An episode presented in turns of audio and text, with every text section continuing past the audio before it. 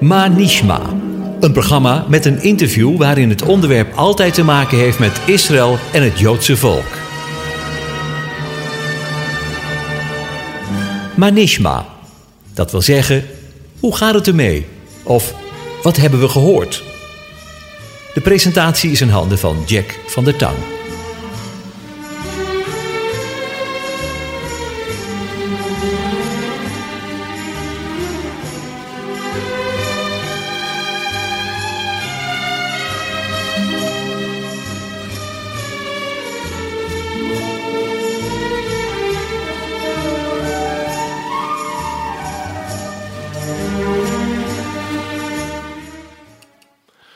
Hartelijk welkom weer, beste luisteraars, bij het programma Manishma.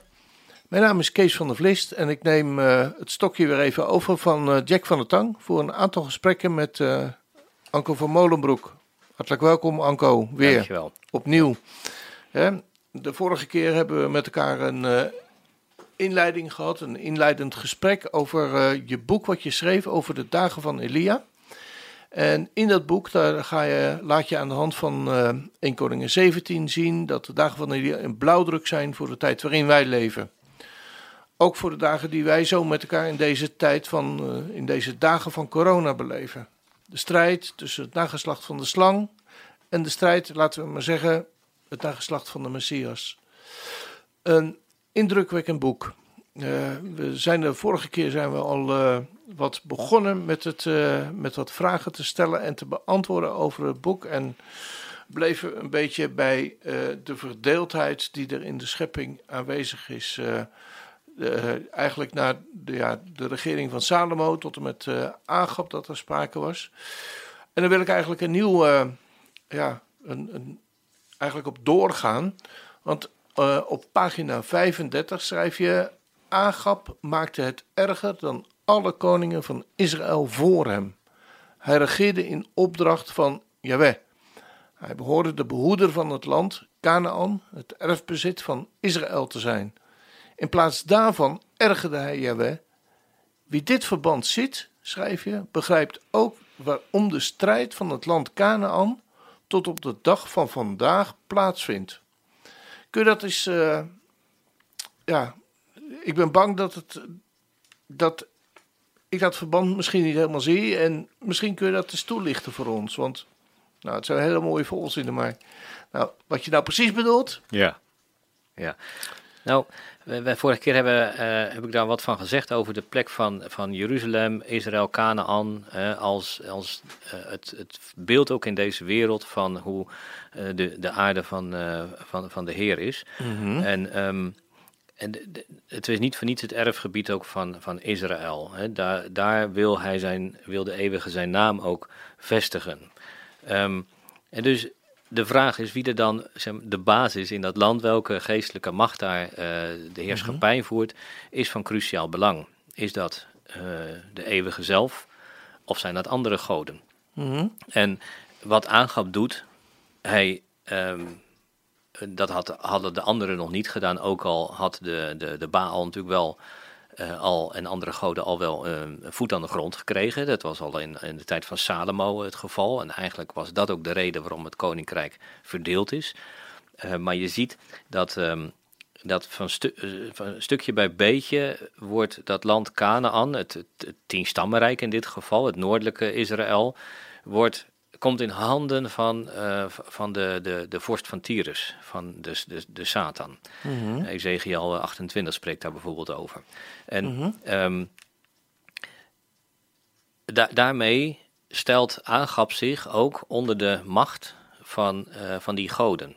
Heel direct, heel concreet. En dat had, hadden de anderen nog niet zo op die manier gedaan. Die mm -hmm. gingen wel hun eigen gang en uh, ja.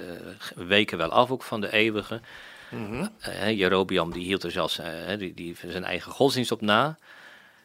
Uh, maar bij aangap lezen we daadwerkelijk dat, dat het land als het ware overgegeven wordt aan Izebel. Als de vertegenwoordiger, de priesteres, hoogpriesteres, koningin van, van Tyrus. Mm -hmm. En daarmee verviel het als het ware weer in handen van de, van de Satan. Ja. En die strijd, die, ja. die, die, die, zie je eigenlijk nog steeds ook uh, in de dagen die, uh, die wij beleven? ja, de Heere God heeft zijn bezit natuurlijk niet opgegeven. Nee. En eh, ook de profetieën zijn daar, zijn daar helder in dat, ehm, dat, dat Israël weer zal wonen in, in het land. En dat het weer in, in, onbezorgd zal wonen. Ja. En, En daar zo- is op dit moment zeker nog geen, eh, geen nog, sprake eh, van. daar is nog niet, eh, niet volledig Nee. sprake van, dat Nee. klopt. Nee. Nee, nee, nee. En daarom is de strijd die ook nu nog steeds over het land gevoerd wordt, Mhm. ehm, in de eerste plaats ook een, een, een geestelijke strijd. Ja. En vandaar ook dat het zo van groot belang is geweest dat bijvoorbeeld eh, de, eh, president Trump de, eh, de ambassade terug naar Jeruzalem heeft, heeft geplaatst. ja, maar dat is toch gewoon, dat, dat is gewoon een handeling van hem, toch? Ja, absoluut, maar het is wel een geestelijke handeling. Nou, De eh, overheden en de machten in deze wereld ehm, doen dat niet op eigen verantwoordelijkheid. Jij denkt dat, dat- dat, Trump daarmee een instrument is in, in Gods hand? Absoluut. Nou ja, maar het is een hele rare man die de hele rare uitspraken doet. Kom zeg. Ja, dan is het gevaar natuurlijk dat we eh, een hele nieuwe discussie gaan, Ja. gaan voeren. Ja, nou ja, de vraag deze is, vraag dan. Ja, kijk, eh, ook... ook eh, het is niet de vraag die alleen bij mij leeft, nee, denk nee, ik. dat hè. klopt, dat Er klopt, dat klopt. Eh, Ja. en, en we weten inmiddels genoeg ook van, van de media hoe zij hun eigen waarheid ook, ook naar voren brengen. Ja, Ehm, ik bedoel, daar, dat, dat is geen geheim. Ehm, maar er speelt nog een, een ander punt en dat, ehm, en dat is de, de, de, de Bijbelse metahistorie. Hè? Dus de, waarom de geschiedenis loopt zoals ze loopt. ja. Ook, ook de koning van Babel ehm, was een instrument in, in de handen van de eeuwige. Hij wordt zelfs een En dienstknecht Hij wordt genoemd. zelfs een dienstknecht genoemd. Hè? Dat geldt voor Ja. koning Kores ook. Dus, Ja, ehm, hè, dus het is niet, niet vreemd als een heerser in deze wereld toch dient ook als instrument in de handen van de eeuwige om, om eh, eh, het goede voor zijn volk ook te zoeken. ja, ja, ja. Dus eigenlijk zeg je van, nou kijk nou niet direct wat voor, wat voor ogen is. Precies. Kijk ook naar Ja. de geestelijke wat erachter Ja. zit. Ja. Ja, super. Ehm, ja, een, een, een, een vraag die, die bij mij opkwam is ook... eh, je beweert dat de dagen van de leer getypeerd kunnen worden door vijf kernbegrippen. We gaan dan weer over naar, nou ja, Ja. naar iets heel anders, maar goed. Ehm, die vijf kernbegrippen die je noemt, dat zijn verdelen, samenvoegen. Eh, het gaat over de Izebel-geest, bezit en de vijfde strategie, de dood van de toekomst. Poeh. Ehm, ik wil een paar typeringen die je noemt eh, met je aanstippen. Je schrijft over de mensenmassa die door de media worden bespeeld. Zie jij die lijnen momenteel ook in de coronatijd? Ja, die, die, zijn, die zijn zeker zichtbaar. We hadden het net al even over media die een bepaald beeld ook, eh, ook schetsen. Ehm, het, het principe van, van misinformatie en disinformatie is, is natuurlijk niet nieuw. Eh, Dat, eh, Nee. dat is al vanaf eh, de paradijs het geval. Ja, maar het is wel steeds verfijnder en, en massaler. Eh, Het is, eh, ook als je naar de, de huidige media kijkt, dat is, eh, nou, dan moet je het echt wel eh, afvragen van of het allemaal waar is wat ze zeggen, of dat ze een bepaald beeld scheppen. Als je ergens een reportage zou maken en, en je Mhm. knipt erin, dan kun je iedereen laten zeggen wat je wil. ja. Eh, dus, dus ook daarin ehm, zie je dat, dat media informatie overbrengen die, die wat met de massa doet.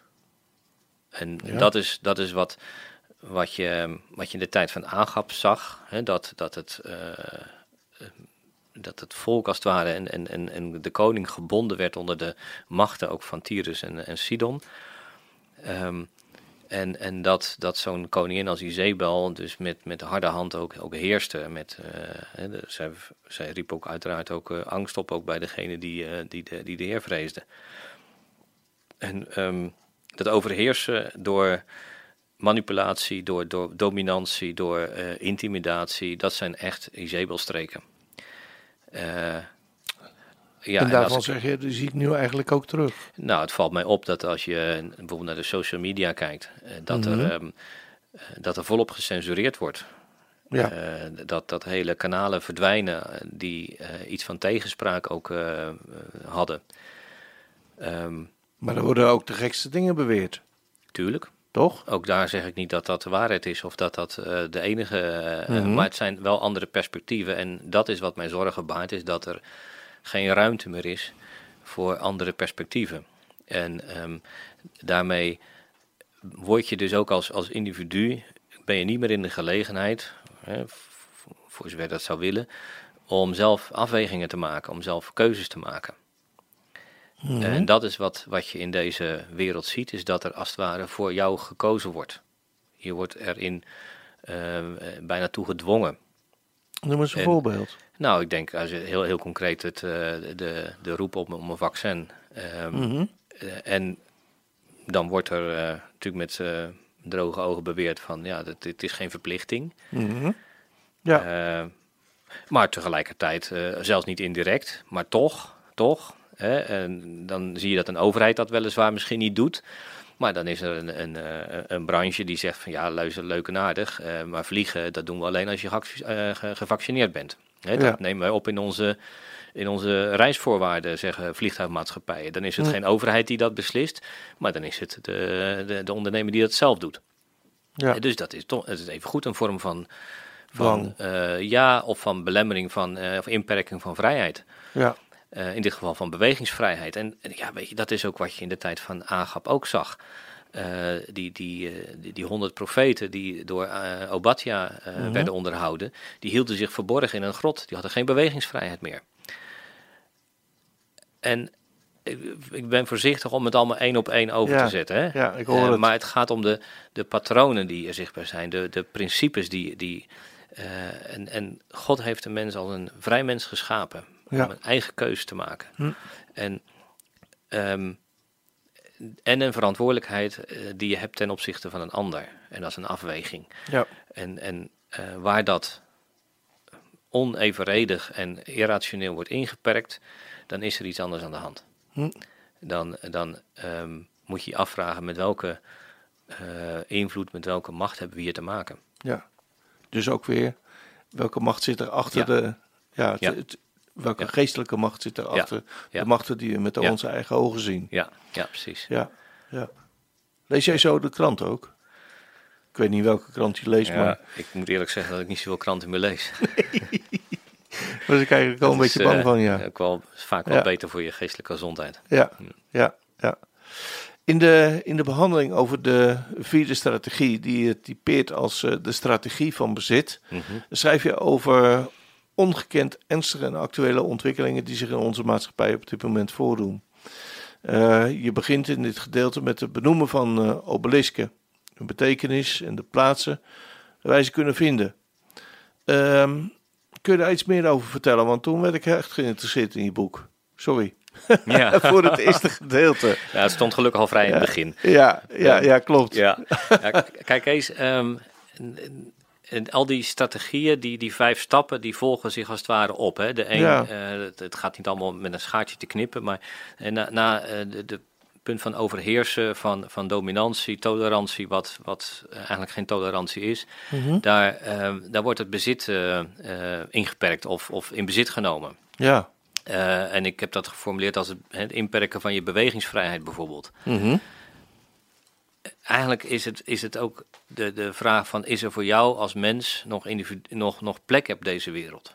Mhm. Of eh, ja, er is plek als je je voegt naar. Hè? Of, maar als je ehm, dat niet wilt, niet kunt... Dan, dan is de vraag van is er nog, nog plaats voor je? Ja. En dat, dat in bezit nemen, hè, wat je ziet bij, eh bij Agap, in eh 1 Koningen 16 eh, lees je dat, dat er wordt in een paar zinnen beschreven dat Agap een huis maakte voor Baal, Mhm. Ehm, dat, eh, dat hij de, de gewijde stenen eh, oprichtte, dat hij de gewijde palen oprichtte, Asherah-palen. Mhm. Ehm, je leest dat hij Samaria als hoofdstad uitbouwt, als het ware. Ja. Want die tempel Ja. van Baal die komt in, in Samaria te staan. En Samaria wordt op die manier de tegenhanger van Jeruzalem. Ja. En dus Samaria en de, de, de, de- is ook, ook een battle tussen twee steden. Mhm. Ehm, en de, wat er dus, dus gebeurt, is dat het land als het ware zichtbaar in bezit wordt genomen. En zichtbaar, dat wil zeggen door zo'n tempel, door eh, afgodsbeelden, door Eh, en dat de beelden ver, eh, verbeelden de, iets van de cultuur van de geestelijke werkelijkheid in de wereld. Mhm. Dus ook standbeelden en, enzovoort, die zijn niet neutraal. Het is niet alleen maar een beeld van een geschiedenis, maar daar wordt iets mee uitgedrukt. Daar wordt ook een andere werkelijkheid mee zichtbaar gemaakt. Mhm. Ehm, en dat, dat, eh, dat gebeurt in het kleine, maar dat gebeurt dus ook in het grote. En zo, en, en ik heb net nog eens even zitten kijken, ook in, in dat hoofdstuk, ehm, eh, van, van hoe beeldt die cultuur zich, eh, hoe, hoe zien we dat nou terug in, in, onze, in onze wereld? Ja. En met name ook in onze westerse, in Europa. Dus ik heb een aantal van die, die beelden als het ware uitgebouwd. En ik weet niet eens eerlijk gezegd waarom ik dat gekozen heb. Ehm, eh, dat is ook weer Mhm. al gaandeweg het, het schrijfproces, studeren. eh, wordt je ogen erop gevestigd. Ja. En dan blijkt dat ja, toch eigenlijk heel veel met elkaar in verband te staan. Hè. De, een van de eerste was inderdaad die, die Egyptische obelisken, de, de, de pilaren. Dat heeft Ja. een... ehm, wij zouden nu zeggen, dat is een stuk historie. Ja. Eh, maar van oorsprong eh, he- he- eh, hebben die pilaren echt een, een mythische, een mythologische betekenis ook in de godenwereld. En, en mythe is niet een verzonnen verhaal, dat is, is ook een verbeelding van de geestelijke werkelijkheid. Mhm. Ehm, en wat er dus, wat dus blijkt, is dat die, eh, die obelisken in, in Egypte, of uit Egypte, ehm, dat die de wereld over zijn gegaan, maar wel op bepaalde plekken zijn neergezet. Ehm, er staat er eentje in, in Istanbul bijvoorbeeld, eh, in de rembaan, eh, maar er staan er heel veel in Rome. Die zijn, blijkbaar vond men het nodig om brokken steen, zal ik zo maar even oneerbiedig Ja. zeggen, Ja. brokken steen eh, te verplaatsen in een tijd waarin het nog helemaal niet zo makkelijk ging. naar Rome toe en daar op te richten. En dat is niet van eh eeuwen geleden, dat is van in, in de jaren 1800 eh, tot, tot eh, is dat gebeurd. Mhm. Zo is er ook zo'n zo'n obelisk in, op de Place de la Concorde in Parijs opgericht. Mhm. Er staat er eentje in, in Londen. Ja. Ehm, Blijkbaar vonden ze die van Rome zo mooi dat ze denken, we gaan er ook een maken. Ja, en nou, ze hebben het niet, niet gemaakt, ze hebben het, ze hebben het vervoerd. Ze hebben het dus van, vanuit Egypte naar, eh, eh, in dit geval Londen, of dus ook het Vaticaan. Hè? Ook eh, Ja. de, de, met, op Sint-Pietersplein staat er ook eentje, is een Egyptische. Die Ja. is gewijd aan de zonnegod Ra. En die komt daar vandaan. En die komt daar vandaan. Hè, dus als je het plaatje wereldwijd ziet, dan zie je als het ware die lijn lopen van Egypte over Turkije, het huidige Turkije, Istanbul. En in plaats van, van de, de, de, de zeven gemeentes, midden Klein-Azië is een Ja. belangrijke plek ook. Ja. Smeltkroes zou je kunnen zeggen. Naar eh, Rome, Londen en zo naar Amerika toe, waar er ook eentje in, in, ehm, in New York op, op gericht is. Mhm. En daarnaast staat er ook één, in, eh, uiteraard in, eh, in Washington zelf, het Washington Monument. En Maar die is van de vrijmetselarij. Ja, maar wat, wat is er nou... Ja, misschien ben ik heel dom, Ja. maar wat is er nou... Wat is, wat, eh, wat, wat is er op tegen om een obelisk neer te zetten dan? Waar staat dat dan voor? De vraag is, waarom zou je dat doen? Waarom vind je het zo belangrijk dat dat gebeurt? nou, Ehm, het is gewoon en- mooi om zo'n ding neer te zetten. Ja, maar dan zie je alleen wat, wat voor oog is. En eh, wat ik ontdekte en merk is elke keer van, maar er zit ook een, een geestelijke betekenis in. Een Welke geestelijke betekenis zit er achter een obelisk dan? Eh, het feit dat, dat eh, zo'n obelisk, de betekenis daarvan, Mhm. eh, die is, ehm, eh, is, is gewijd aan de godheid. Hè? De, de, de zonnegod of de Baal. Mhm. Ehm, die werd ook heel bewust ook voor een tempel neergezet. En daarmee werd ehm, dat, be- dat gebied als het ware ook in bezit genomen. Dat is de geestelijke betekenis. En dat heeft een geestelijke betekenis, ja. Ja. ja. Dus eigenlijk zijn van, eh, vanuit, vanuit Egypte Mhm. zijn die geestelijke beelden, die zijn als, ehm, als teken neergezet op bijzondere plekken blijkbaar in, eh, op deze wereld. Volgens mij wel, ja. Ja. Ja. Welke plekken zijn dat? Nou, je hebt er een paar genoemd. Ja, nou, als ik de maar- drie belangrijkste Ja. noem, eh, daarmee eh, kom ik ook op een, op een ander stukje eh, van, van ehm, dat eh, is in ieder geval het Vaticaan, en Mhm. de Sint-Pietersplein. Ja, Eh, er staat er een in Londen en eh, er staat er dus ook een in, eh, in New York, maar ook in Washi- Washington. Mhm. Ehm, en waarom zijn deze plekken belangrijk? Eh, zowel ehm, het Vaticaan als ook de, de City van Londen. En daar staat, Mhm. die, eh, daar staat de, de obelisk naast als het ware, die staat er niet in. De City van Londen en ook eh, Washington DC. Dat zijn eh, gebieden waar, eh, laat ik maar heel eenvoudig zeggen, er zijn nog de oude Romeinse wet geldt. Waar een eigen, dat zijn eigen staten als het ware. Ja, geldt dus ook voor de London City. Hè, daar heeft de koningin van Engeland geen, geen macht. Eh, maar het is een, een soort plek op zichzelf. Net zoals En- bijvoorbeeld het Vaticaan. Net als het Vaticaan en ook net als eh, Washington DC. Ehm, in het Vaticaan, daar, dat is, eh, zou je kunnen zeggen, het is de geestelijke eh, macht. Ja, Hè, daar, dat is de geestelijke component. In, Mhm. eh, in Londen, dat, dat is het financiële hart van de wereld. Van daaruit wordt, eh, worden alle financiën in deze wereld zo'n beetje geregeld Mhm. of beheerst. Ehm, en Washington is, is natuurlijk de, de, zeg maar, de wereldlijke macht, de autoriteit, het gezag. ja. En dat zijn nou exact de drie gebieden: geestelijke macht, de geldmacht en het gezag, wat samengevoegd als het ware ehm, ja, de, de, de elementen zijn waardoor deze wereld gere- geregeerd wordt. En vandaar dat ik ook die drie plekken samengevoegd ook als de, de Empire of the City noem. Hè, Ja. het, het rijk van de stad.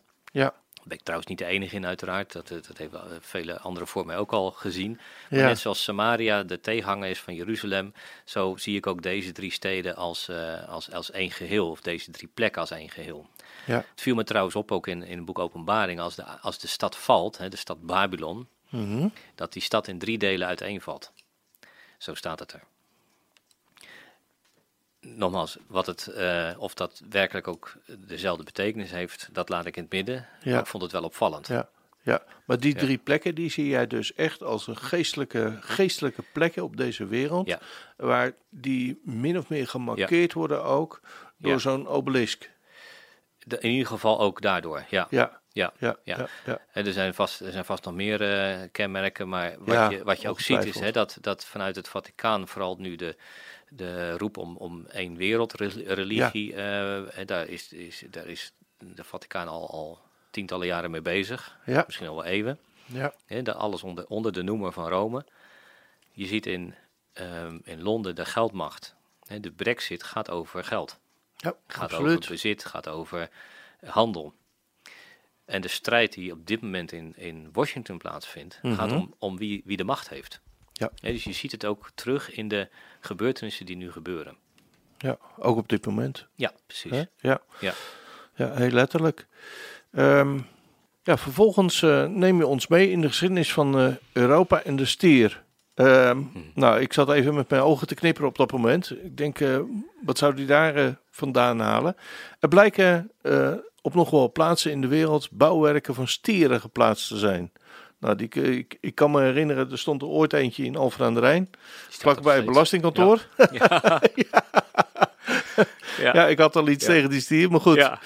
Eh, maar de onwetende vakantieganger of willekeurige voorbijganger, die, eh, die zou het beeld voorbij gaan of misschien juist bewonderen als een mooi beeldhouwwerk. En een, eh, met zijn smartphone misschien wel een eh, foto eh, van maken. Maar er blijkt iets achter te zitten. Kan jij, kan jij ons even meenemen van wat je erin gevonden hebt? Ja. Of wat je daarin ziet? we hebben het over dat principe van dat in bezit nemen. Hè? Dus, Ja. dus het, en het, Ja. het feit dat beelden en ook een verbeelding zijn van de geestelijke werkelijkheid, van de cultuur, van Mhm. een streek, van een volk enzovoort. Ehm, en nou zeg ik niet dat elke stier dus ook op die manier Nee. gezien moet worden. Hè? Dus dat is Nee. de keerzijde. Dus, dat is, eh, maar ehm, het verhaal van, van eh, de stier en ehm, Europa is natuurlijk een, is een bekende mythe, mythologie. Ehm, waarin de god Zeus, de Griekse god, het Mhm. equivalent ook van, eh, van de Baal, de Fenicische prinses Europa schaakt, ontvoert en haar verkracht. En dat is de, de, de mythe. En eh, de, de kinderen die daaruit voortkomen, die worden ook weer halfgoden, goden enzovoort. Ehm, deze, deze Fenicische prinses eh, En haar naam was Europa? Europa. Zij- daar dankt Europa dus ook, eh, hè, ons werelddeel dus, de naam aan. Dus niet zo'n geweldige herkomst. Nee, dat, dat is ook zo. En dan zie je dus dat Fenicië is het Tyrus en Sidon. ja. Dus, dus de plek waar Izebel vandaan komt, Ja. heerste eh, namens eh, Tyrus en Sidon. Ehm, daar zie je de lijn ook doorlopen naar Europa toe. Althans, ik zie hem op deze manier ook eh, als het ware op een geestelijke wijze doorlopen. Ja. Nogmaals, mythes zijn geen, mythologie is geen, geen fantasie of een Mhm. soort. Maar daar is, is net zo goed als beelden ook een, een verbeelding van de geestelijke werkelijkheid. Ja. Ehm, en het is dus opvallend dat het verhaal van eh, de Zeus, Zeus als de stier, met Europa daarop, eh, eh, in, in Europa zelf, dus op allerlei plekken ook neergezet is. Tot met de, gebouwen ook van de Europese Unie toe. De EU die zegt niet,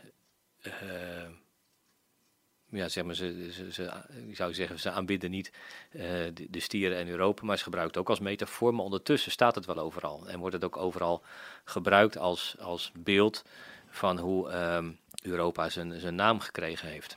Jij denkt echt dat mensen daarover nagedacht hebben voordat ze dat, eh, nou zo'n beeld, dat er iemand geweest is die denkt, nou weet je wat, zit daar, eh, ik ga een mooi beeld maken en er komt een stier uit.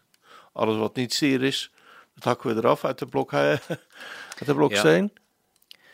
Ik weet het niet wat, eh, wat mensen eh, daar. Ik, ik geloof wel degelijk dat er een, een hele een, een groep mensen is die heel bewust bezig is. Ja, eh, en die weet ehm, wat er speelt en, en waarom ze iets doen.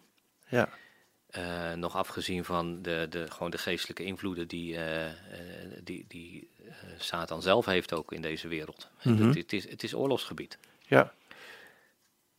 Eigenlijk zeg je van, ja, God, go- eh, ehm, nee, de Satan die, die werkt in de geesten van die mensen. Mhm. Ehm, waardoor eh, hij invloed wil uitoefenen op deze wereld. Ja, het is natuurlijk Kan bekend. uitoefenen Ja, op deze absoluut. Het is wereld. natuurlijk bekend dat, eh, dat mensen zich ook open kunnen stellen voor, Maar voor ze is- geestelijke invloeden op deze Maar dat is toch heel sluw? Ja, maar heeft ook De wel wat, eh, grootheid, de grootheid van de, de, de, de grote gemeente heeft dat niet eens door. Nee. Nou, ik wist niet, laat ik zo eerlijk, eerlijk zeggen, dat de Ja. stier daarvoor stond. Ja, Dus nou ja, ik ben er eh, vorig jaar ook geweest. ja, Bij de Europese Unie eh, met de bus, Ja. Pilleralfeien. ja. En ik zag de beest daar staan en ik denk, nou, Ja. dat is een stier. Ja, mooi beeld. Ja, Ja, mooi beeld. Maar dit is het verhaal erachter. Wauw. En ik vraag me dan af, waarom is dat daar zo neergezet? En Ja. niet alleen daar, hè? er zijn veel meer plekken ook. Ja. En dat geldt ook van- over de stier, eh, bijvoorbeeld voor, op het Damrak, Ja. maar die ook voor de beurs in, in New York staat. En daar is Mhm. een, een grote koperen stier met de, de kop naar beneden toe. Die is daar illegaal neergezet toen de tijd. Mhm. Maar blijkbaar vond men hem zo mooi dat hij is blijven staan. Eh, Ja. En hij verbeeldt ook ehm, de, de, eh, de, de- als de koers, eh, zoals zo'n zo'n stier zijn kop omhoog gooit, Mhm. zo, eh, zo worden de koersen omhoog gegooid als het Ah, ja, dat ja, dat is het principe erachter. Ja. En zo staat er in Frankfurt ook een beer. Eh, een beer doet weer het tegenovergestelde. Die maait met zijn poot naar beneden toe. En Mhm. dus die eh, ook de, eh, de boer, als beurskoersen vallen, dan kun je er ook aan verdienen. Ja. Dus, dus dat, is- er is dus wel degelijk nagedacht over de betekenis van die beesten eh, en, en de plek ze- waar ze dan staan. Ja, en om Ja. de, eh, wil ik eigenlijk net zeggen, en Ja. op de plek waar ze staan, dat mo- moet hij bewust geweest zijn. Ja. Nou ja, voor, voor mij waren dat wel eye-openers hoor. In, in het boek ook, dat dat, dat dat zo ver doordringt. Hè? Ja, maar weet je, als je kijkt naar de schrift en de plek die, die koeien, die stieren, Ja. die daarin innemen, runderen, dan Ja. is dat ook altijd het teken van kracht. Hè? De, Ja. de, de rund is ook, eh, de, de runderkop is ook de, de alef, de eerste, de, de Hmm. één Ja. in, de, in, de, in, de, in de letters. Mhm. Ehm, Israël danste niet voor niks rondom een gouden kalf. Ja. En dus de gouden kalver in Dan en Bethel werden door Jerobeam opgesteld. Dus Ja. dat, dat is ook continu een beeld van geestelijke macht en kracht. Ja. Ik wil nog één vraag hier aan vastkoppelen. En dat zul je verbazen. Eh, toen ik dit hoofdstuk ge- ge- ge- eh, gelezen had, toen heb ik eh, mijn vrouw geroepen. Ik zeg, en nu gaan we in de auto zitten. En we zijn samen, waar we honderd jaar geleden al geweest waren, naar de piramide van Austerlitz Ja. gegaan. En we zijn dat ding gaan bekijken. Mhm. Nou, de- weet je, en als je, als je dan weer weet wat de achtergrond is, ook van dat ding, dat is niet echt fijn. Oké, ja, dat weet ik dan niet. Maar... Nee, ik ga Ja. het je hier ook niet vertellen. Nee. Maar als je denkt dat, dat dat ding daar staat en door wie hij neergezet is, is door de Duitsers neergezet. Oh ja. Dat ding. Waarom? Om een uitzichtpunt te hebben. Ook Mhm. van, oké, daar dat punt moeten we markeren. Ehm, weet je, als je dit weet, dan kijk je al, al heel anders uh, tegen alle beelden aan, tegen ja. obelisk aan, maar ja. ook tegen wat er hier in deze wereld plaatsvindt. Ja. Dan ga je er anders naar leren kijken, want dan, als je dan een stier ziet, dan denk je van op welke plaats staat hij? Waarom staat hij hier? Ja. En dat is natuurlijk ook met de obelisken zo. En met, al die, met al die dingen. Ja. Dat we eigenlijk helemaal niet in een, in een nou ja... ja het is geen neutrale zone. Nee, het is geen neutrale Nee. zone meer. Nee.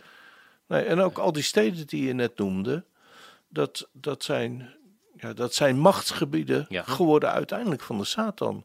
Ja. En hoewel we dat weten, hè, Mhm. dat, we, dat we weten dat, dat hij, ehm, hoe moet ik het zeggen, dat we op bezet gebied leven, Mhm. wordt het zo wel heel concreet en zichtbaar. Ja. En dan krijg je toch weer, althans bij mij, krijg je toch wel weer een heel andere mensen.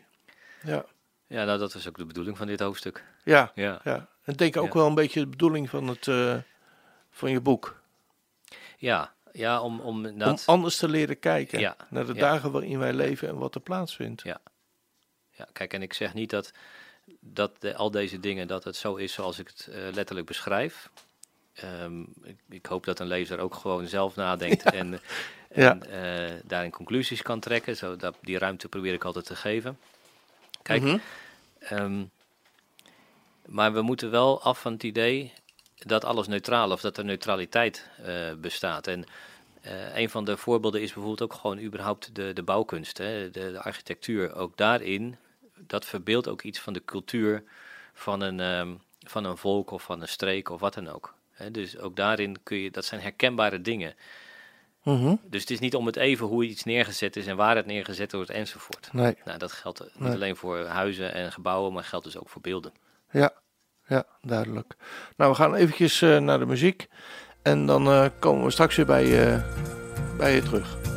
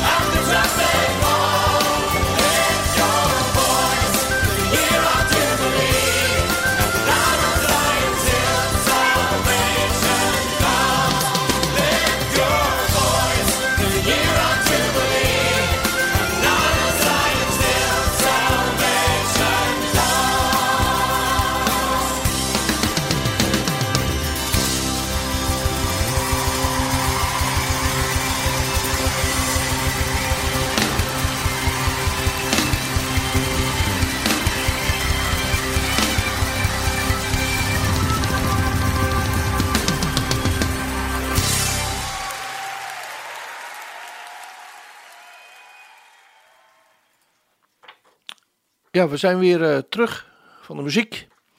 En ehm, we gaan weer verder met het eh, gesprek. Eh, we hadden het net over allerlei beelden en tekens en, ehm, van, van, ja, van de Satan die hier neergezet zijn. Laat ik het zo maar even zeggen dan. Zoals obelisken, stieren. Maar vervolgens blijkt er een poort te zijn en die heeft de naam Palmyra meegekregen. Eh, en ik heb begrepen, als ik het boek goed gelezen heb, dat je daar ook niet echt warm voor loopt, eh, Anko. Om het maar eens voorzichtig te zeggen.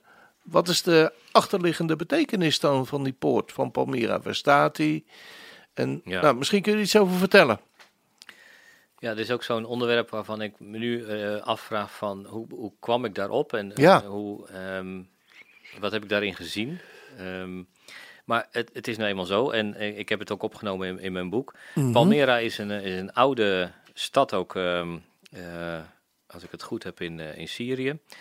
Ehm, die ook Ja. in, in, waar eh, echt antieke ruïnes zijn, ook onder andere van een tempel van, van Bel, of van Baal. Ja. Ehm, en waar ook een, ehm, een, een, een poort ook zichtbaar was. Een, een oude, eigenlijk Romeinse poort. Een soort Mhm. overwinningspoort. Die de Romeinen daar neergezet hebben. En dat is de enige toegangsweg ook tot die, tot die tempel. Het zijn, eh, zeg maar, historische, is een historische plek. eh, op allerlei manieren. En de, eh, de, de eh, terreurgroep ISIS heeft daar huis gehouden. En heeft dat dus, dat erfgoed, eh, het werelderfgoed, heeft het daar vernietigd. Onder andere Ja. deze, deze Palmyra-poort. Ja. En de eh, UNESCO die heeft vervolgens een replica laten maken van deze poort. En die poort die is op verschillende plekken in de wereld eh, tentoongesteld. Ook in, in de, tussen, tussen 2016 en 2018. Dus dat eh, is nog heel recent. Dat is heel recent inderdaad ook. Eh, ja, dat, daar was ik net mee bezig toen dit... ehm, eh, ik was met, met dit hoofdstuk bezig toen dat, het speelde eigenlijk. Mhm. En, ehm, eh, de, en ook daar zie je weer dat de waarde die de, in dit geval de UNESCO, de Verenigde Naties, eh, hechten aan dit stukje cultuurgoed, verder gaat dan alleen maar het bewaren van iets van uit de geschiedenis is.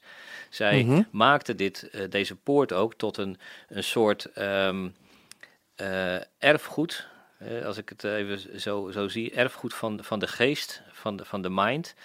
Ehm, dat het niet alleen maar gaat om datgene wat zichtbaar was, maar zelfs ook de verheerlijking van de, de, de toenmalige Romeinse vrede, de Romeinse Rijk en dergelijke. Mhm. Dat dat eh, en die poort een toegangspoort was voor iedereen. Ze vergaten erbij te vertellen dat dat niet gold voor slaven en dergelijke, da- want die, die moesten het poortje aan de zijkant nemen. Hè, dus dat gold alleen voor de, degene die eh, Romeins burgerrecht hadden, die mochten door, de, door die poort heen. ehm, Ja. op deze manier. Dus Ja. die poort die is op, op verschillende plekken en tijden eh, tentoongesteld. Eh, er is ook sprake van geweest dat hij naar Den Haag zou komen voor het Vredespaleis. Mhm. Daar is, dat is toen uiteindelijk niet doorgegaan. Ehm, maar wat ik eigenlijk ontdekte, en nogmaals, ja, dat is zoals ik het eh, in de patronen zie dan, eh, is dat het allemaal geen toevallige plekken zijn geweest. Dat daar over nagedacht is en dat er bepaalde thema thema's ook aan de orde kwamen. Ehm, een voorbeeld bijvoorbeeld, hij is, eh, die, die poort is ook in, in Washington DC ook eh, eh, voor het, het, het kapitool ook Mhm. neergezet, als het ware, als een toegangspoort. Ja. En dat gebeurde precies in de tijd dat ehm, eh, er sprake was van dat, die, ehm, dat de, rechter Brett Kavanaugh voor de, de, de, de Senaat ook moest komen, de Senaatcommissie. En die poort die stond toen op de National Mall. En volgens de, ja, de, de, de, de bouwer van die, eh, de, de eigenaar van die poort, symboliseerde eh, dit de, op die plek de wereldwijde Romeinse democratische traditie. Zo, hè, dat is gewoon zoals het daar ook geschreven werd. Ehm, en deze eh, eh, kandidaat rechter voor het Hoge Rechtshof, die moest getuigen over een mogelijke aanranding enzovoort. Nou, uiteindelijk bleek dat er geen enkele getuige meer was of die zich iets kon herinneren van wat waar was. Eh, en is hij uit, ook, eh, benoemd ook als, als rechter op het, in het Hoge Rechtshof. Hij was een pro-life rechter. Hè? We weten inmiddels eh, alles hoe, dat, hoe dat daar werkt. Mhm. Ehm, en de, de kern ging ook over de vraag van, van abortus. Hè? Abortus die wat, wat ook, ook zeker ook, ehm, eh, ook in eigen woorden ook een vorm van een offer kan zijn en gezien wordt. Dus, dus die poort die stond daar op dat moment niet voor niks. En zo eh, zijn dat zo'n acht plekken geweest ook waar die poort een plaats heeft gehad. Ehm, ja, en een poort is ook een toegangsplek, ook geestelijk gezien, hè, naar, naar de, de geestelijke wereld. Mhm. Ehm, dus ook dat is weer een vorm van in bezit nemen via zo'n zo'n poort. En dan denk je, ja oké, het is een replica, het is niet eens een echte, het is niet eens Ja. op ware grootte. Ja. Maar het gaat er ook om welke betekenis mensen en machten eraan gegeven wordt. Ja. Ja. Eh, ehm, eigenlijk zou je op die manier eh, eh, kunnen zeggen dat de hele Verenigde Naties, dat is niet echt een, die die bedacht hebben, toch? Ja, Niet echt een lekkere partij zijn. Eigenlijk een goddeloos instituut. Ehm, ik denk dat als je je inderdaad goed in gaat verdiepen, dat je verbaasd staat over de, de, de geestelijke werkelijkheid die daar eh, een, een plek heeft. Eh, zeg ik het netjes. Ja, ik zei het iets Ehm, anders. Ja, je zegt het iets anders. Eh, Ja. Ik hou wat van nuance ook altijd wel. Maar, Ehm, maar laat ik zeggen, ik ben geen fan van de Verenigde Naties. Nee, nee dat, is wel, dat is wel duidelijk. Nee. Ja. En ook Ja. daarin geldt wel het net over de plek van die Israël inneemt in de wereld. Als je Mhm. ziet welke of hoeveel re- resoluties er tegen Israël worden aangenomen, Ja. dan, dan, dan tart dat echt gewoon de rationaliteit. Ja. ja, het is bijna standaard om, om, Ja. om Israël een aantal keren Ja, eh, per maand. Ja. En dan doen ze aan het eind van het jaar nog een keertje er flink overheen. ja, eh, te veroordelen voor allerlei, eh, voor allerlei dingen. ja. Ja.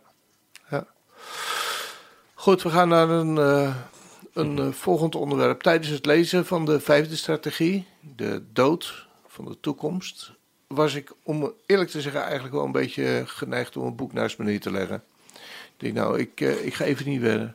De verschrikkelijke en werkelijk niet in woorden uit te drukken satanische en volkomen, dat zijn mijn woorden dan, hè.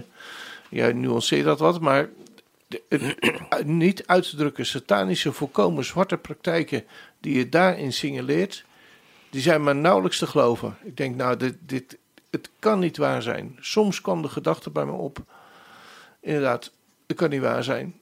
Zo schrijf je over kindoffers, die ook vandaag de dag in onze westerse samenleving plaatsvinden. Over actuele heksen die. Dat, joh, dat, is, dat is toch iets van. eh, ik ben wel eens bij de heksenwagen. in- Van de middeleeuwen. in- ja, dat is van de middeleeuwen. En kinderoffers, dat, dat, eh, dat is. Ben je niet bang dat, dat, dat, dat, dat, dat je lezers afhaken? Je denkt, nou ja, weet je, die van Molenbroek die is het echt in zijn mol geslagen. Dat kan niet waar zijn. I- Is het werkelijk zo? Is het, het, is, het is eigenlijk te gek. Hm. Ja, het is eigenlijk te gek voor woorden. Ja, juist omdat het eh, ehm, moeilijk te geloven is en wij mensen Ja. hebben daar ook wel een bescherming voor, voor onszelf als het ware, ehm, willen we het afdoen als niet waar. Of eh, willen we het eh, buiten ons, ons sluiten, hè? omdat we het ook gewoon mentaal niet kunnen bevatten. ehm, wat er aan, aan, aan leed en ook aan, aan ellende plaats heeft, ehm, ja, willen we dat als het ware buiten ons houden. Dus ook een natuurlijk mechanisme als het ware. Tegelijkertijd, er zijn genoeg en er zijn veel ehm, bewijzen en getuigen van het tegendeel. Zeker ook als het gaat, ook, ook als het gaat over, eh, over, over kindoffers.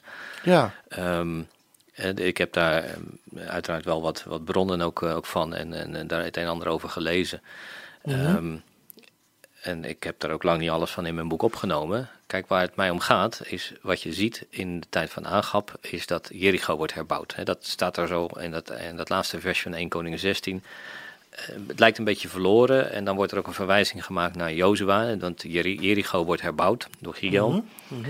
En dan lezen we dat eh, de, het fundament eh, wordt gebouwd op zijn oudste zoon en de poorten worden opgericht op zijn jongste zoon. Verschrikkelijk. En dat zijn bouwoffers.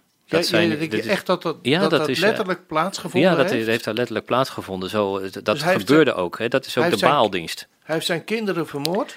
En daar zijn... Ja, ja de Nou. vraag is of dat, of dat uh, natuurlijk of dat Giel zelf is geweest, of Mhm. dat dat in opdracht was van uh, Agap in dit geval. Uh, Mhm. Dat zou kunnen. Uh, feit is in ieder geval dat die kinderen als, als offer werden geofferd en dat was niks nieuws. Dat gebeurde uh, in die tijd, hoorde dat bij die, die Baalcultuur ook, dat, uh, dat kinderen werden geofferd. Mhm. De Moloch kennen wij natuurlijk als, als extreem voorbeeld daarvan. Um, en het feit dat dat hier dus heel specifiek een plek krijgt met een verwijzing naar de, de voorzegging van Jozua, hè, dat al wie Jeruzalem mm -hmm. of wie Jericho opbouwt, um, dat zal doen ten koste van zijn kinderen. Dat is hier de praktijk. En, en de overlevering zegt ook van, um, dat was ook de reden voor Elia om naar Agap te gaan en die droogte aan te kondigen. Want die had gezegd van, ja zie je wel, er gebeurt helemaal niks. Ah. Uh, het woord van de Heer wordt niet waar. Mm -hmm. uh, wat Jozua gezegd had. Ja. En daar zei Elia, ja, maar dan zal het toch droogte komen. Nou, Ja. weet je, dus uh, voor mij was dat zo'n zo'n laatste stap. Dieper kun je als, als samenleving niet, niet, als mensheid niet zakken. Als je je kinderen offert. Um, en, en daarmee dus in feite ook de toekomst, ja, moet zeggen, om zeep helpt. dus, dus daarom noem ik het ook de dood van de toekomst. Kinderen zijn de toekomst. En Ja. als we daar niet, niet zorgvuldig en niet, niet uh, als we daar op deze manier mee omgaan, ja, dan gunnen we onszelf ook geen toekomst meer. En dan, dan leef je dus daadwerkelijk in het hier en nu, is het ultieme kwaad. Ja. Um, en we moeten nu niet denken dat, dat, dat, er, dat er tijden zijn geweest waarin dat niet gebeurde. Ja, dus in, Ah, in nu- alle, nu alle meer. culturen kom je dat uh, toch deed. We noemen dat primitief. Uh, maar in, in onze huidige tijd gebeurt het even goed. Nee, joh. daar, in de, daar zijn, zijn ook, ook gewoon getuigen van. Voorbeelden die dat gezien hebben of daaraan uh, gedwongen zijn mee te doen enzovoort. Maar er gebeurt nu toch. Ik kan, ik kan het niet geloven dat er nu Nee. in deze tijd zulke primitieve toestanden plaatsvinden. Dat wij onze kinderen echt offeren. Ik, ik, weet je, ik kan er nauwelijks bij me in. Weet je, ik, ik weet van abortus. Ja. Maar da, dat is ook een bepaalde ja, opoffering Ja, van onze absoluut. kinderen. Voor, eh, f- ja, ik, ik, voor, voor, eh, ja, voor ons welzijn. Het komt even niet uit, want we moeten die hypotheek betalen. En daarom dit Ja. soort dingen maar. En, en eh, voor de idealen en het egoïsme van mensen. eh, Ja, dat, dat, dat Ja. abortuspraktijken Ja. plaatsvinden. Maar dat bedoel je denk ik hier niet. Nee, ik zal je één voorbeeld geven van een citaat ook eh, van ehm, een, een zuster, een, een christin, in die opgegroeid is als, eh, als heks en ook in de, in de Mormonenkerk ook eh, gezeten heeft. eh, Dus ook in die familie grootgebracht is. En die schrijft, eh, voordat ik geboren werd, ik heb het vertaald, voordat ik zelfs maar een gedachte was in de gedachten van mijn moeder, werd mijn leven weggegeven aan de duivel. Mijn voorouders gingen honderden jaren terug en begonnen hun toekomstige generaties aan Lucifer te beloven, in ruil voor macht, roem, controle, geld en eeuwig leven. En ze waren bereid om ongeboren kinderen en toekomstige generaties op te dragen aan de goden van Molech en Leviathan, ongeacht de kosten. Dat is dus iemand die, dat, eh, die daarin verkeerd heeft en daar door Gods genade uitgekomen is. En dit dus, die dus schrijft. En dit is niet het enige getuigenis wat, wat daarvan eh, te, te horen valt. En dan hebben we het over de tijd waarin wij leven. Dat is eh, hedendaags, ja. ja. Onvoorstelbaar. Ja. Ja, dat lees je niet op in de krant. Nu.nl, nee. Nee, nee, nee, verschrikkelijk. Ja, dat, dat heeft me echt eh, Ja. aangegrepen dat, Ja. dat, dat dat inderdaad ook plaatsvond. Ja, in, in het verlengde daarvan, eh, en dat maakt het misschien toch wel weer een beetje aannemelijker. eh, ja, we hebben de periode eigenlijk net achter de rug, hè. Ja, mochten er luisteraars zijn die nog iets met Halloween hebben, dan heb je misschien vast wel een hele goede raad. Want ja, dat vind ik echt ook ongelooflijk dat mensen zich met dit feest, tussen aanhalingstekens, wat zo leuk zou moeten zijn. Zwarte Piet die wordt verboden. Ja. Eh, en, en, en de dood wordt eigenlijk in huis gehaald. Wat, wat zou je. Ja, Nou, ja, dat, dat klopt. Hè. De, de, de Halloween is, eh, als ik het goed heb, een van de meest heilige dagen binnen het satanisme. tja. Ehm, nou, dat is ook wel zichtbaar. Laten we het zo maar Ja, zeggen, in de, in de uitingen. En Ja, ja, dat, dat vind ik verbazingwekkend. ja, Dat, dat mensen daar zonder ik verder bij ook, na te denken aan meedoen. eh, en ik snap dat niet. nee, ik ook niet. Het, is, het is een en al dood en verderf. En eh, de dood wordt gevierd uiteindelijk. Ja, uit- en dat, precies. Ja. ja, en weet je, wordt er bij de Ja. kinderen gewoon maar ingegoten. Ja. Alsof, het, alsof het een Ja. leuk feestje is. We Ja. gaan met lampionnen Ja. door, het, door, door het dorp heen. Kijk, en ook, ook al worden, we, worden de kinderen dan misschien niet direct eh, fysiek geofferd, ook dat is natuurlijk een vorm van opoffering. Ja. Ja. ja. We dragen je Ja. kinderen aan op. Ja, ja, ja. Jij had het ook nog over, over eh, het hedendaagse hekserij bijvoorbeeld. Ja. Ehm, Ja. ja, dat is ook springlevend en dat wordt ook nog steeds meer levend. Nou ja, ik Eh, kijk heel vaak naar de lucht toe. Maar ik heb nog nooit een heks een, een, een, een bezem door de lucht zien gaan. daar hoor. moet je ook moet je ogen voor open gaan. Hè? Ja, Ja, maar-.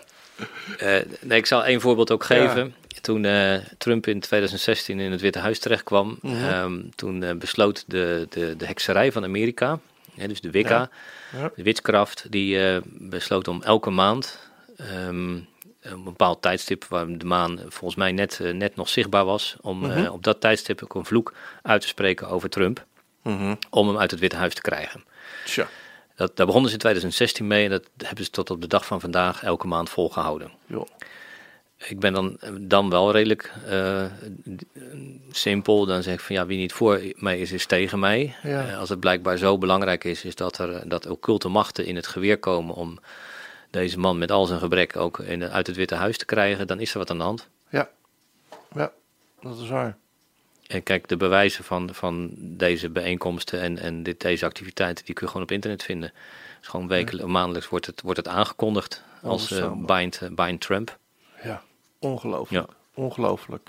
Maar is er nog hoop voor de toekomst? Eh, we zijn zo'n beetje aan het einde van deze tweede, Laat ik zeggen. van deze tweede uitzending. Hoop voor de toekomst. Ja, Ja. Dat, nou weet je, jij zegt dat inderdaad van als je dat Ja. leest en Ja. ik heb dat opgeschreven, Ja, dan heb ik ook wel zoiets van wat, wat, welke wereld leven we Ja. en waar gaan we naartoe? ja, Ehm zakt, zou zeggen, zak de moed in je schoenen. ja. Ehm, maar tegelijkertijd is de vraag, nou, is er nog hoop? Ook natuurlijk ook een open deur, hè?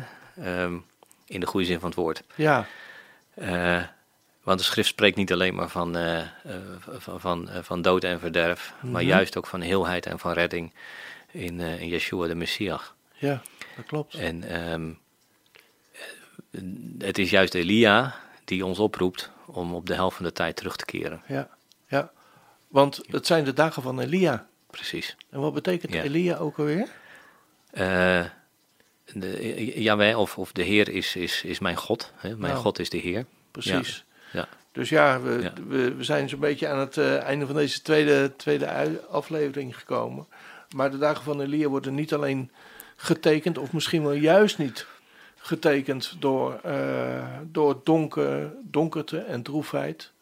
Maar ehm, de- ook als we op de helft van de tijd zijn, door licht. Absoluut. En, en eh, ja, door uitzicht op zijn komst. Ja. Dat werkt altijd. Ook daarin is, een, eh, is licht en donker. Of donker en licht. Ja, Maar ja, ook als je deze dingen ziet, denk ik dat we, dat we uit mogen zien naar dat hij gaat komen. ja. De dagen dan, Elia. Ja, dat, dat is natuurlijk wat de Heer Jezus ook zegt. Hè? Van als je Ja. al die dingen ziet, en als je gaat en praat over de tekenen, Ja. dan heft dan je hoofd omhoog. Ja, precies. Hè? Want de, de Ja. redding is nabij. Ja, ja, ja, Maar het betekent wel dat het door een tijd van, eh, van donkerte en, eh, Absoluut. en, en verdrukking heen gaat. Ja. Maar dat is bij elke geboorte zo. Dat zijn de geboorteweeën. Ja, ja, ja. absoluut. Ja. dan zijn we, eh, denk ik maar nu aan het eh, einde van de tweede uitzending eh, gekomen. Ik, eh, ik heb nog heel veel vragen. Dus ik wil je vragen, Anko, eh, zou je nog een derde keer Dan gaan we volgende keer terug verder. komen? Super, dankjewel. Als, daar wil ik je dan ook voor bedanken voor je medewerking aan, aan dit interview weer. Ja, lang al mijn vragen zijn tijdens het lezen van het boek opgeborreld nog niet, niet beantwoord. Maar daar hopen we een volgende keer in ieder geval weer bij stil te staan. Anko, heel hartelijk bedankt voor je komst weer naar eh, de studio. Een plezierig gesprek dat we hebben gehad. Ik heb voor mezelf het gevoel dat we steeds dichter bij de kern ook van je boek en van je boodschap eh, terechtkomen. Ehm, we zijn nog lang niet aangepraat, uitgepraat, dus eh, de volgende keer eh, hoop ik dat je weer onze gast wil zijn. Dank je wel daarvoor in ieder geval. Een hoogst actueel onderwerp over de tijd waarin we leven. Zijn er luisteraars die geïnteresseerd zijn in het boek? Kosten zijn 24,95 en zijn verkrijgbaar bij de webwinkel van Pillar of Fire www.pillaroffire.nl. Ten slotte is het denk ik nog even goed om de website van het boek te noemen. Daar kun je nog veel meer informatie over het boek ook vinden. En ook informatie die niet direct in het boek gepubliceerd zijn. www.dedagenvanelia.nl In Elia speel je dan als Eduard, Leonard, Isaac, Jacob, Anton, Hendrik.nl. Voor nu nemen we afscheid en met leven en welzijn. En zoals een oude leraar altijd van me zei, aan het eind van zijn diensten die die eh, op zondag vierde, eh, zo de Heer vertoeft te komen. Tot de volgende keer. U hebt geluisterd naar Manishma.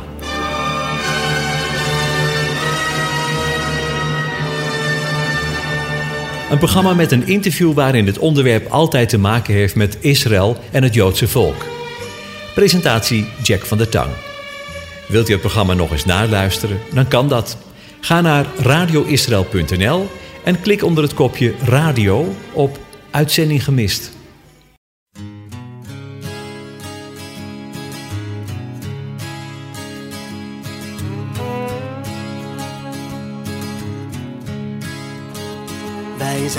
Volk met een bestemming, maar al jaren onderweg. We begonnen ooit als slaven, en toen kwam God en deed ons recht. De bevrijding was spektakel. Na tien plagen pas groen licht. Onze voeten in de zandzee en de zon in ons gezicht. Nog één rivier, nog één rivier, nog één rivier en dan zijn we thuis. Toen we bij de oever kwamen, wachtte ons geen groots onthaal. Dachten net, we zijn er bijna. Maar God zei nog niet helemaal. Dus wij terug weer die woestijnen. Om te sterven in het zand. En om kinderen te krijgen. Kinderen voor de overkant. Nog één rivier, nog één rivier,